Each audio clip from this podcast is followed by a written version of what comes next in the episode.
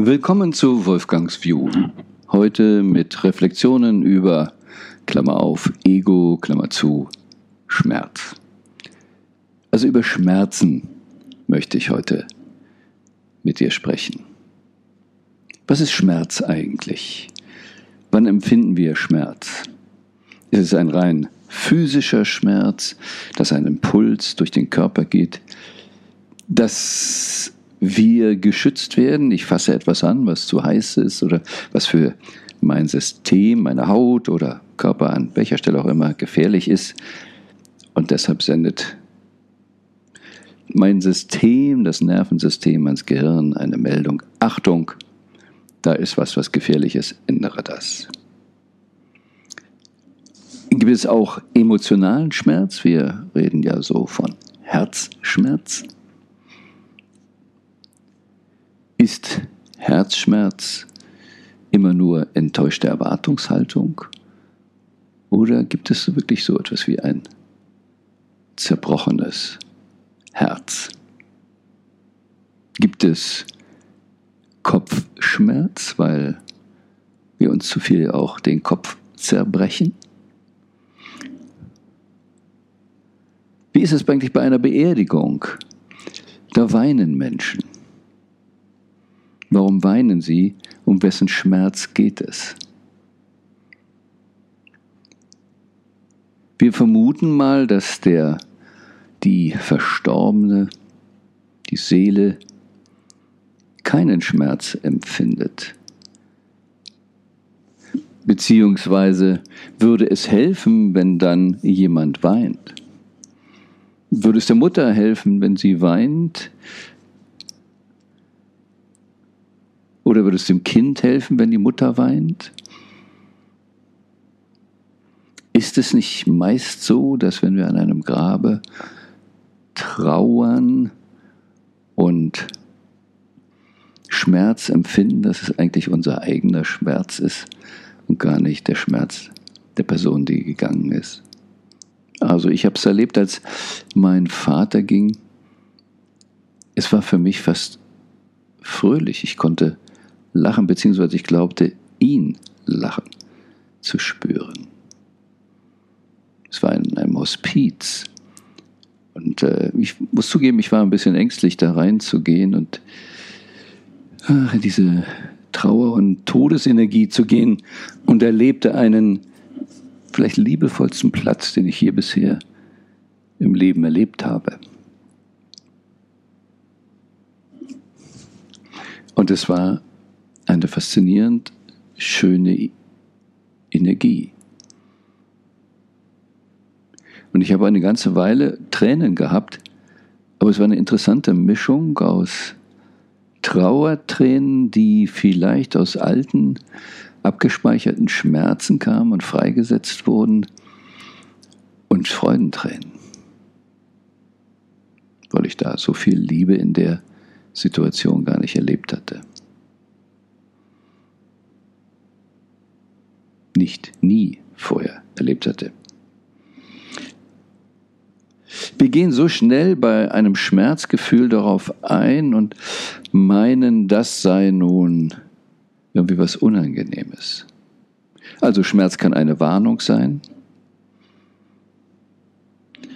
Schmerz kann etwas sein bei enttäuschter Erwartungshaltung, was wir eigentlich vorweg kreiert haben an Illusion, die sich auflöst, und eigentlich ist dann kein Schmerz angesagt, sondern, ah, ich bin aus der Illusion raus. Enttäuschung ist eine Befreiung von einer Täuschung. Leide nie, wenn etwas zu Ende geht, freue dich immer, dass du es gehabt hast. Ist es tatsächlich ein Schmerz, den man haben muss, oder hat dieser Schmerz den kulturellen Hintergrund oder ist es ein Paradigma, weil wir das so gelernt haben? Wenn der Schlager starr singt, ohne dich kann ich nicht leben, Herzschmerz. Und wir wissen doch, dass gelogen ist. Er hat ja oft viele Jahre vorher schon ohne die andere Person gelebt. Wo sind die Fantasien, die den Schmerz hervorrufen? Also was ist wirklich echter Schmerz und was ist so Schmerz aufgrund des Paradigmas, der Glaubenssätze und der Subpersonality, der energetischen Felder der Persona, die wir kreiert haben. Auch die können Schmerz empfinden, beziehungsweise wir empfinden den Schmerz, wenn wir uns mit ihr identifiziert haben. Und das ergibt es Schmerz, der aus diesem morphogenetischen Feld der Identifikation kommt, der aber letztlich immer ein Fantasieschmerz ist oder, wie viele sagen, ein Ego-Schmerz. Eckart Tolle spricht auch von einem Schmerzkörper, losgelöst von dem wahren Ich, vom wahren Körper. Und ich bin darauf aufmerksam gemacht worden, das erste Mal in einem Yoga-Studio, es war eine Yoga-Session und wer kennt das nicht, dass man dann irgendwelche Übungen machen soll und das zieht und dies und sagt, ich kann nicht weiter. Und das Schmerz tatsächlich, zumindest glaube ich das, aber ich spüre doch den Schmerz. Aber ist es wirklicher Schmerz oder ist es schon Schmerz vorwegnahme, weil Ad eins meine Persona da angegriffen wird oder weil ich Angst vor dem Schmerz habe, der kommen könnte. Und immer wieder habe ich es erlebt und zwischendurch habe ich ja nur noch nach einiges an Seminaren besucht und wir machen selber auch einige Übungen, wo Menschen sagen, ich kann nicht mehr. Es schmerzt, es tut weh. Es gibt zum Beispiel eine Übung, da müssen sich die Teilnehmer in einer Reihe aufstellen und müssen beide Arme nach oben strecken. Und wie lange hält man das aus? Es ist faszinierend, wie alle sehr schnell an den Ego-Schmerz kommen und sagen, es geht nicht mehr. Aber wenn wir da durchgehen, durch dieses Ego, da gibt es dann auch ein paar Hinweise dafür, was man machen kann. Und plötzlich können die das eine Stunde machen. Das ist völlig locker. Es ist, geht. Und so war das in dem Yoga-Studio auch. Ich sagte, ich habe Angst. Und die Yogalehrerin sagte dann, ja, mal schauen, ob das der Ego-Schmerz ist oder ob es wirklich eine ernsthafte Warnung des Körpers ist, da, Vorsicht, da passiert sonst was Schlimmes. Aber im Regelfall nicht. Es war mehrheitlich der Ego-Schmerz. Und dieses Auseinander zu halten, hat in vielen, vielen Situationen genutzt. Ist ja egal, ob man nun den Körper dehnt oder in ein Gespräch reingeht, irgendein Trauerthema hat. Muss ich jetzt da Schmerz empfinden? Wer würde den Schmerz empfinden? Eine Subpersonality oder meine Seele? Und die Seele im Regelfall nie. Das heißt, den Schmerz empfindet im Regelfall das Fantasiegebilde Deshalb Ego-Schmerz. Gerade dieser Tage eine Bekannte im Krankenhaus gewesen, musste eine kleine Operation ähm, mitmachen und ähm, sie kam wieder und sagte, es war ganz komisch, die Ärzte waren so irritiert, ähm, sie wollten mir viele Schmerzmittel geben, aber ich brauchte sie gar nicht. Und da war die Person selber irritiert, dass sie gar keine Schmerzmittel brauchte. Und das war in einer Gruppe, wo wir auch so eine Power of Eight Session machen, wo wir gerade wenn so eine Person ins Krankenhaus geht, mehrere gute Energie senden, sie sich verbunden fühlte, sie nicht in dem Drama hing. Und hinterher habe ich mit ihr reflektiert und ihr dann deutlich machen können, die Ärzte haben mehrheitlich mit Menschen zu tun, die einen starken Ego-Schmerz empfinden.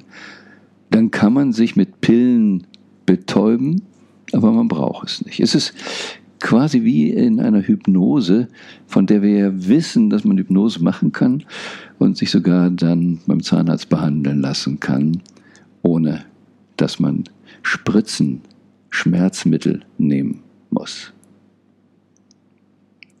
Wenn ich also dieses nicht mehr brauche, dieses Ego in diesem Kontext und das überwinde und mich wirklich auf den Heilungsprozess oder auch eine Operation, gehört ja mit dazu, einlassen kann, dann ist der Schmerz stark reduziert. wenn das Bewusstsein dann noch weiter steigt, und das kennen wir ja von Shaolin-Mönchen oder eben in diesem Hypnose-Kontext, dann können wir sogar unser Schmerzempfinden ganz runterfahren. Weil, wie eingangs gesagt, die Aufgabe des Schmerzes ist ja auf dich auf etwas aufmerksam zu machen. Und wenn das ganze Nervensystem schon installiert ist, dass es gar nicht mehr aufmerksam machen muss, weil das ja ein ganz bewusster Prozess ist, der da läuft, dann braucht auch diesen Schmerz nicht mehr. Sicherheit gibt es da Grenzen. Ich will nicht sagen, dass alle Menschen, die Schmerzen haben, nicht das entsprechende Bewusstsein haben. Aber ich möchte zumindest darauf hinweisen, dass es da entsprechende Unterschiede gibt und die Mehrzahl der Menschen Schmerz empfindet, den sie nicht empfinden muss. So, wie ist das bei dir? Ich empfehle darauf zu reflektieren, darauf rumzukauen, denn je mehr man von diesem Ego-Schmerz los wird, je mehr man in dieser Hinsicht eben auch frei ist, umso viel mehr Energie hat man zur Verfügung, ist man nicht in der Illusion. Ist das, was draußen passiert, wirklich annehmbar und nicht so gestaltbar? Und ich kann dann jeden Tag genießen, egal was ich verliere. Das Leben ist immer schön. Genieße es. Und übrigens, das Beste kommt noch.